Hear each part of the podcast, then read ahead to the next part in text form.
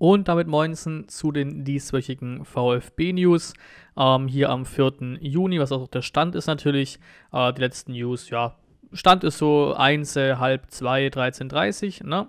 Ähm, wieder ein bisschen unterteilt, weil ihr das natürlich ja auch so haben wolltet. Dann machen wir das auch so.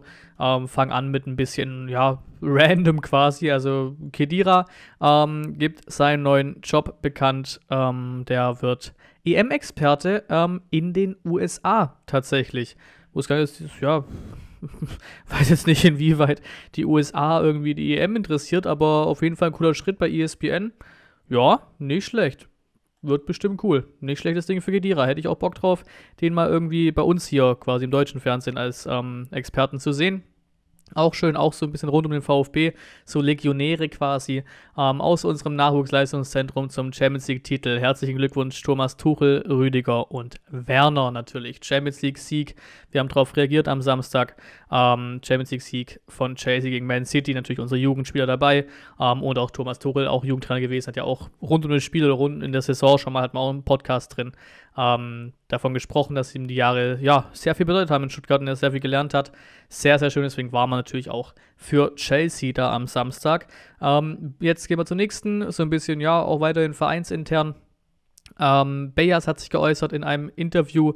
Ähm, Stuttgart ist das jüngste Team in Europa, dementsprechend male ich mir mehr Einsatzmöglichkeiten aus, weil der Verein Talente fördert. Langfristig verfolge ich das Ziel, auch in den anderen Top-Ligen Europas zu spielen. Nichtsdestotrotz möchte ich lange beim VfB spielen. Ja, eine recht ja, normale, ja, doof gesagt, nichts sagende Aussage so, war klar, wir sind wirklich ein guter Ansprechpartner wieder für große Talente. Dass, wenn der jetzt irgendwie auch durchdreht wie ein Silas oder sowas, irgendwann auch den Weg finden wird zu größeren Clubs, ist auch klar. Aber zumindest auch einer mit der richtigen Einstellung. Auch interessant, der VfB Stuttgart ist Corona-Meister geworden. Wir haben tatsächlich die gesamte Saison nicht einen Corona-Fall vermeldet scheinbar in 2021. Hoffenheim ist da erster mit 10 Stück, die hat es hart erwischt. Bielefeld auch nur ein, Bremen ein, Frankfurt zwei und so weiter und so fort. Aber wir sind tatsächlich ähm, quasi ja auf Platz 18 in der Tabelle, aber so gesehen quasi auf Platz 1, ähm, was da die Sicherheit angeht. Blöd gesagt, ähm, ja, Kicker 11. Saison. Silas Wamangituka hat es reingeschafft. Über rechts dann natürlich viele Bayern-Spieler, ne? Lewandowski, Müller, Goretzka, Kimmich, André Silva, Angelino, Orban, Ginter, Marvin Friedrich und Manuel Neuer beim Kicker. Ähm, und auch ganz schön, Jung wird erfolgreich. Der VfB hat so einen kleinen Saisonrückblick ähm, gemacht in Textform und auch in Videoform. Ganz schönes Ding. Irgendwie so grob acht Minuten lang oder so. Ähm, kann man sich auf der Webseite anschauen. Ihr wisst, ihr habt die ganzen Quellen verlinkt, ne? logischerweise. Ähm, bisschen schade, kann, da könnte man viel mehr rausholen. Ladet doch sowas mal auf YouTube hoch. Ich weiß nicht, wie es da mit den Rechten aussieht. Vielleicht dürfen sie es auch nicht, keine Ahnung. Aber ich glaube, die Bayern oder so laden doch auch Spielhighlights hoch.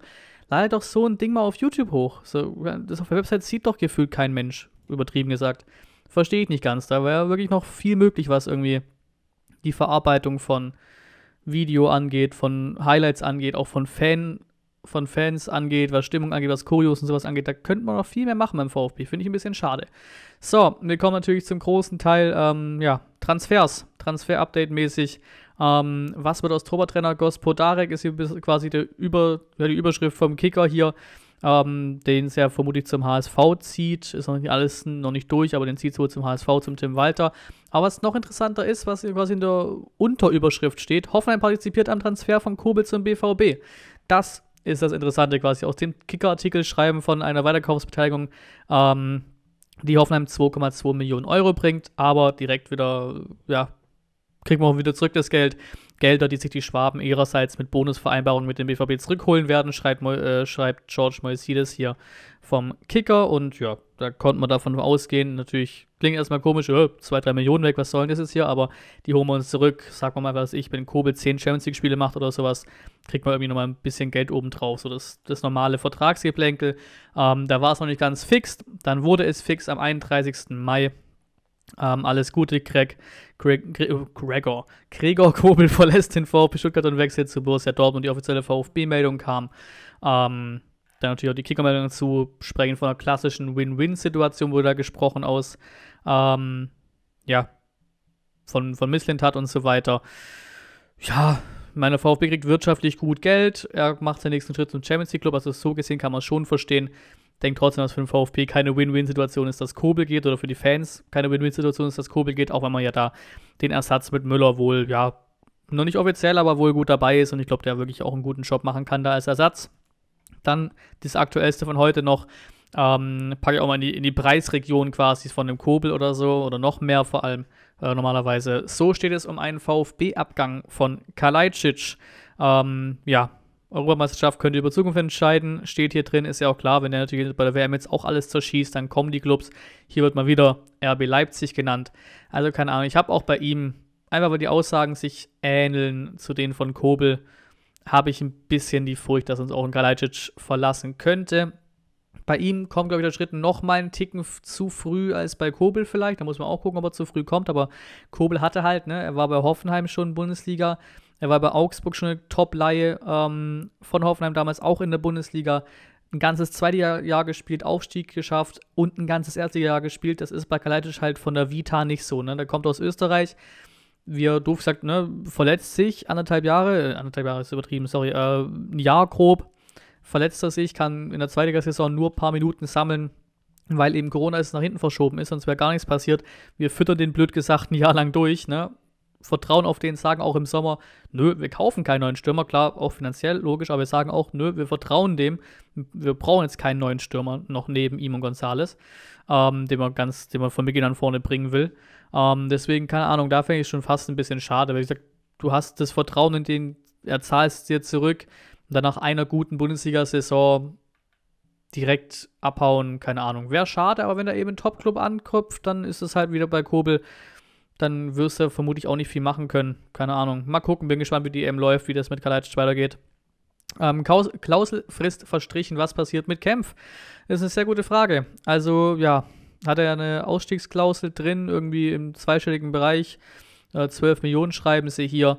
Ähm, jetzt reden sie von 6 bis 8 Millionen, die man noch kriegen könnte. Problem ist irgendwie, ja, es, es, stumpft ein bisschen ab, was die Gerüchte angeht. Also irgendwie kommt da nicht mehr allzu viel von Frankfurter Seite beispielsweise oder von, von Lazio oder so, was da kam. Ähm, wurden zwar in Verbindung gebracht, aber es ist nichts nichts Näheres gehört irgendwie. Kann auch gut sein, dass er gar nicht, dass es halt ne, schwierig wird in Frankfurt, jetzt mit einem neuen Trainer, vielleicht ist auch das Spielsystem anders dass da schwierig wird, sich gegen einen Dika, sich gegen Hinteregger, gegen die ganzen Verteidiger hinten da durchzusetzen. Deswegen kann, kann mir schon fast vorstellen, dass du den Sommer gar nicht los wirst, doof gesagt. Und dann wäre es natürlich schade, weil entweder dann sagt er, yo, okay, komm, Saison dann doch so gut, ich verlängere doch nochmal, bevor nächsten Sommer dann ablösefrei geht. Oder du verlierst deinen nächsten Sommer ablösefrei. Finde ich ein bisschen schade, keine Ahnung. Ähm, aber ich sehe irgendwie gerade bisher von Gerüchten ja keinen Club, der jetzt hierher kommt und sagt, jo, 6 bis 8 Millionen zahlen wir dir, wir wollen Kämpfe unbedingt haben. Mal gucken, ob da noch ein bisschen mehr in die Gerüchteküche, Gerüchteküche reinkommt. Ähm, Schlotterbeck wäre der Ersatz, auch Kicker-Interview geführt.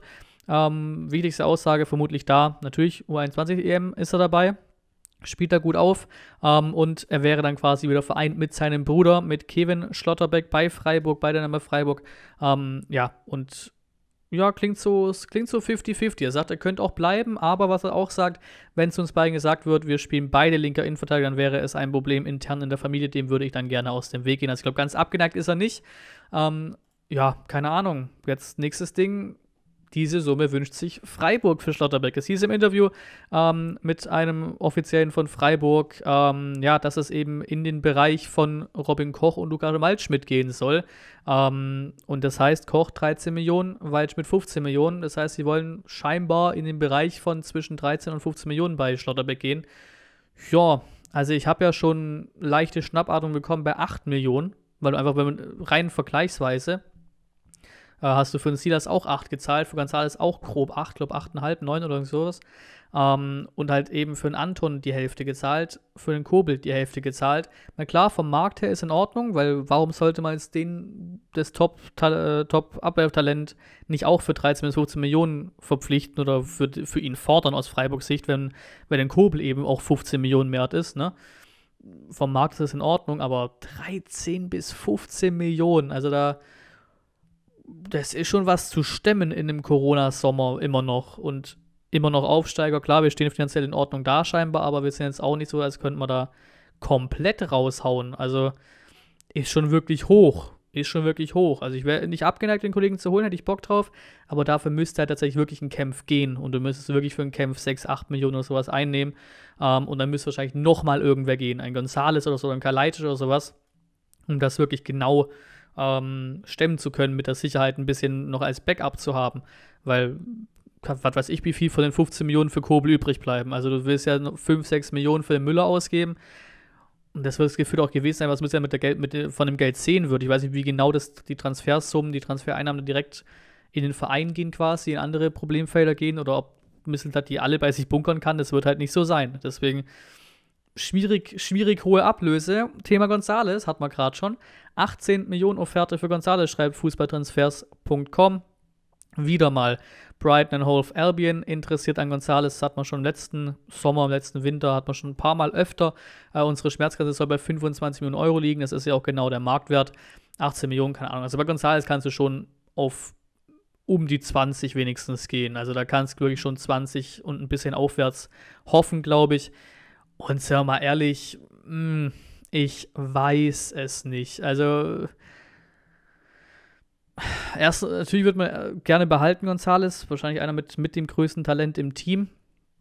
Ähm, aber, oder auch mit der, mit der größten Festigkeit auch im Team. Der hat schon ein bisschen was auf den, äh, ja, bisschen was in seiner Vita, auch schon ein bisschen was Bundesliga spielt, auch schon Nationalmannschaft Argentinien. Der hat schon, ja, sich schon gut entwickelt, auch die, die, die Eis, ja, das, das, das Eiskalte vorne drin hat sich bei ihm groß geändert. War wirklich lange Zeit so ein bisschen der Chancentod und hier und da, aber es hat sich wirklich verbessert bei Gonzales. Also natürlich, erstens willst du ihn gerne halten, mal gucken, wie er nach der Verletzung zurückkommt. Ähm, und zweitens, keine Ahnung, wir sprechen ja immer von Top 16 Clubs, an die wir unsere Spieler verkaufen wollen, wenn es geht. Das ist halt Brighton nicht. Die sind Top 16 Club in der englischen Liga, ja, weil sie 16. wurden.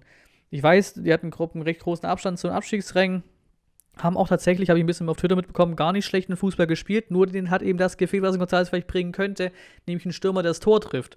Der hat scheinbar wirklich gar nicht verkehrt gespielt, aber eben einfach ihre Tore nicht gemacht da vorne drin. Aber auch schon rein aus, rein aus González Sicht, ähm, ja, ist das der nächste Schritt, Bruder? Premier League, Abstiegskandidat oder Mittelfeldclub? Ist das dein nächster Karriereschritt? Also, das, der wird mich in jeglicher Hinsicht wundern, dieser Wechsel, weil irgendwie ist, das ist nicht ein Top-16-Club aus VfB-Sicht, an dem er verkaufen will. Da, und aus González Sicht auch nicht der nächste Schritt. Also, das ist irgendwie, keine Ahnung. Da würde ich mir was Größeres wünschen, erhoffen, wenn ich González wäre als, als Brighton. Also, keine Ahnung, ich glaube, äh, würde mich wundern, wenn da irgendwas näher wird mit Brighton. Ähm, dann noch zwei Dinger aus der Jugend quasi. Türkgücü München holt großes Sturmtalent. Hottmann vom VfB 2, der war da auch, glaube ich, irgendwie schon mal an Sonnenhof Groß Asbach ausgeliehen und so Geschichten. Ähm, ja, jetzt ist er dann, glaube ich, fest verpflichtet worden von Türkgücü und absolut feierbar wie in der VfB. Also nicht, nicht für ihn, glaube ich, direkt, aber generell im Sturm ein bisschen ähm, ja, einfach als Backup kommt, ist Sven Schiplock. Schippo ist zurück, 32 Jahre alt, wird ab der neuen Saison als Führungsspieler der VfB U21 in der Regionalliga Südwest auf Torejagd gehen. Sehr sympathischer Transfer, sehr cooles Ding. Schiplock, ähm, auch einer aus der Jugend. Ist also von Bielefeld gekommen. Ähm, ja, einfach ein feierbarer Transfer, finde ich cool. Mal gucken, was der in der Regionalliga so, so rocken kann. Ähm, dann so ein bisschen, ja, es sind immerhin zwei News, deswegen keine, keine große Kategorie, aber wir haben noch ein bisschen was zum Präsidentschaftswahl im Sinne von, wir haben eine Aussage von Pierre-Enrik Steiger. Ähm, durch Hubert Deutsch mit dem Hintergrund und Verbindung zu Liebherr wusste ich schon vor Abgabe meiner Bewerbungsunterlagen, dass der VfB leider keinerlei Rolle in den Planungen von Liebherr spielt. Das ist auch interessant, weil es war ja damals ich weiß nicht, ob es der im Endeffekt war, ne? wir, wir sprachen noch über Gerüchte, dass es die sein könnten, mit dieser 60 Millionen äh, neuer Investor-Geschichte. Äh, Liebherr ist dann wohl scheinbar raus und wir können weitersuchen nach einem zweiten Investor. Und noch interessanter natürlich, VfB-Versammlung soll im Stadion stattfinden mit 5000 Teilnehmern, schreibt die Bild. Ähm, ja, macht ja auch Sinn so ein bisschen. Also das Corona-Geschehen geht ja schon wenigstens ein bisschen zurück. Also Inzidenzzahlen werden schon besser. Wie gesagt, ist am 18. Juli. Ich glaube, da wirst du schon 5000 Zuschauer ins Stadion bringen können für eine Mitgliederversammlung, ohne da jetzt irgendwie gesellschaftlich für angegriffen zu werden. Ähm, wenn man auch vergleicht, was, was ist im Juni und sowas, auf einmal wieder 14.000, 15.000, kam jetzt auch erst die Meldung, ähm, nach, nach München dürfen zu den EM-Spielen, die in München stattfinden, unsere drei Deutschland-Spiele und ich glaube, ein Viertelfinale ist es. Deswegen, ich glaube, das sollte in Ordnung gehen. Die Stadt hat noch nicht, ähm, ja, dem noch nicht stattgegeben, quasi die Stadt. Ähm, aber ich glaube, dem steht eigentlich nichts im Weg, dass wir eine Präsenz, sagen wir mal, eine Präsenz-Mitgliederversammlung haben. Ne? Ähm, dann noch, wir haben wie immer ein paar Throwbacks drin. vor acht Jahren, also am 1. Juni vor acht Jahren, der VfB für das Pokalfinale gegen den FC Bayern mit 3 zu 2. War ich tatsächlich auch im Stadion damals. Ähm, Wahnsinn. Wahnsinn. Pokalfinale, das, das Erlebnis, ja, das nimmt mir keiner mehr. Das war richtig, richtig geil. Ähm, Spiel auch, wirklich gut. Wirklich gut gegen Bayern, klar, drei hinten gelegen, aber dann eben auch dieses Comeback. Harnik zweimal und dann kurz vor Schluss war, hat, glaube Okasaki Taski irgendwie den Kopfball weggenommen, quasi irgendwie zu früh reinge reingegangen in den Kopfball. Hat ihn durchgelassen, hat er vielleicht getroffen, ähm, der hintere Kollege. Da wäre dann vielleicht wirklich noch ein 3-3 drin gewesen. Das wäre eine krasse Aufwärts gewesen, die tatsächlich auch drin war. Also ja, von der Leistung sehr, sehr zufriedenstellendes Finale, auch wenn du natürlich nicht gewonnen hast. Aber es war ein mega geiles Erlebnis da vor acht Jahren. Auch unfassbar viel Zeit vergeht und hier auch vor vier Jahren, auch am 1. Juni, die Mitgliederversammlung des VfB. Ähm, die Mitglieder des VfB, sorry, stimmen mehrheitlich für eine Auslegung des EV. Ähm, was ist hier das Bild? 84,2 Prozent haben dem Antrag auf Zustimmung zur Ausgliederung stattgegeben. Ähm, auch schon vier Jahre her der ganze Spaß. Und noch ein paar News, ein paar, paar Aussichts-News quasi. Drei Stück haben wir noch. Nummer 1, Infotweet von der Deutschen Fußballliga. Die Spielpläne der Bundesliga und Zweiten Bundesliga für die Saison 21-22 werden am 25. Juni veröffentlicht. Ähm, ich gucke nochmal ganz spontan in den Kalender rein. Ähm, ja, okay, das ist ein Sonntag. Okay, das ist ein Sonntag. Also passt jetzt nicht direkt aktuell in den Podcast rein. Dann kriegt er die News wahrscheinlich dann am 30. Ähm, Nee, warte mal, falsch. Das ist direkt am Freitag. Dann kann ich es vielleicht sogar noch in den Podcast reinpacken. Das ist direkt am Freitag, ähm, ja, 25. Juni ist direkt ein Freitag. Je nachdem, wann die kommen, ich tippe mal auf morgens, könnte ich das vielleicht noch direkt brandaktuell in den Podcast reinhauen. Wäre natürlich cool. Dann das nächste Aussichtsmäßige, was auch endlich passiert ist. Der VfB Stuttgart gründet eine Abteilung für Frauenfußball. Sehr schön ab der Saison 2022, 2023 soll es losgehen. Erstmals in seiner Vereinsgeschichte. Sehr schön. Ähm, ja, gefällt mir. Ist auch eine Geschichte, die sich der Vogt dann, ja, auch historisch gesehen, das kannst du immer mit dem Vogt verbinden dann. Der hat den Frauenfußball hier reingepackt. Ähm, und dann als letztes auch quasi brandaktuell. Gestern Abend war es Halbfinale, zwar ohne Einsatz von Klimovic, aber er ist im Kader dabei, hat auch schon seine Einsätze bekommen. Er trifft am Sonntag mit der U21 äh, von Deutschland auf Portugal im Finale der U21 EM. Sehr, sehr geiles Ding, ziehe ich mir, glaube ich, auch rein am Sonntagabend. 21 Uhr müsste es sein. Natürlich ein cooles Ding, ne? die, die U21 EM zu holen. Das letzte Mal 2017 geholt. 2019 waren sie scheinbar auch im Finale. Ähm, und dann jetzt eben, ich glaube, haben sie, glaube ich, gegen Spanien verloren oder sowas. Ne? Also der Kunz auch Wahnsinn, weil das ist auch eine recht große Rotation. Er bleibt ja nicht so viel beisammen wie bei einer richtigen A-Nationalmannschaft, ne? Oder beim richtigen Team. Das ändert sich immer wieder, die, die, die Nominierungen für die U21 äh, EMK natürlich. Und dann kommt er drei Jahre in Folge immer, in, immer ins Finale, ist halt wirklich schon sehr, sehr stabil. Und auch so wie es wirkte vorm Fernseher quasi, die haben wirklich einen starken Teamspirit, haben richtig Bock miteinander zu kicken. Ähm, deswegen, mal gucken. Kann natürlich, ich habe jetzt kein Expertenwissen, um Portugal einzuschätzen, aber Wäre natürlich ein geiles Ding, vor der richtigen EM noch die U21 EM zu gewinnen. Ähm, und dann können natürlich ganzen Jokes wieder aufkommen. Wenn du natürlich mit der richtigen A-Mannschaft verkackst, dann kommen direkt die Jokes, sind auch jetzt schon da. Schickt doch die U21 einfach zur richtigen EM. Mal gucken, was da geht, aber auf jeden Fall cool, dass es bis dahin geschafft haben. Natürlich wäre es umso geiler, das Ding dann auch zu gewinnen. Ähm, und damit, ja, wäre es das mit den News von dieser Woche gewesen. Ähm, am Sonntag kommt das Stream Best of Video und sonst natürlich wie immer, wir, ähm, nächste Woche Mittwoch kommt dann ein Video mit der, ja, Auswertung von den ganzen, ich glaube, 15 Abstimmungen sind es im Community-Tab, da gerne nochmal abstimmen, ähm, mit den ganzen VfB-Votings quasi. Ähm, genau. Und dann noch ein schönes Wochenende. Ähm, vielen Dank fürs Zuhören oder auch fürs Zuschauen auf YouTube und bis zum nächsten Mal.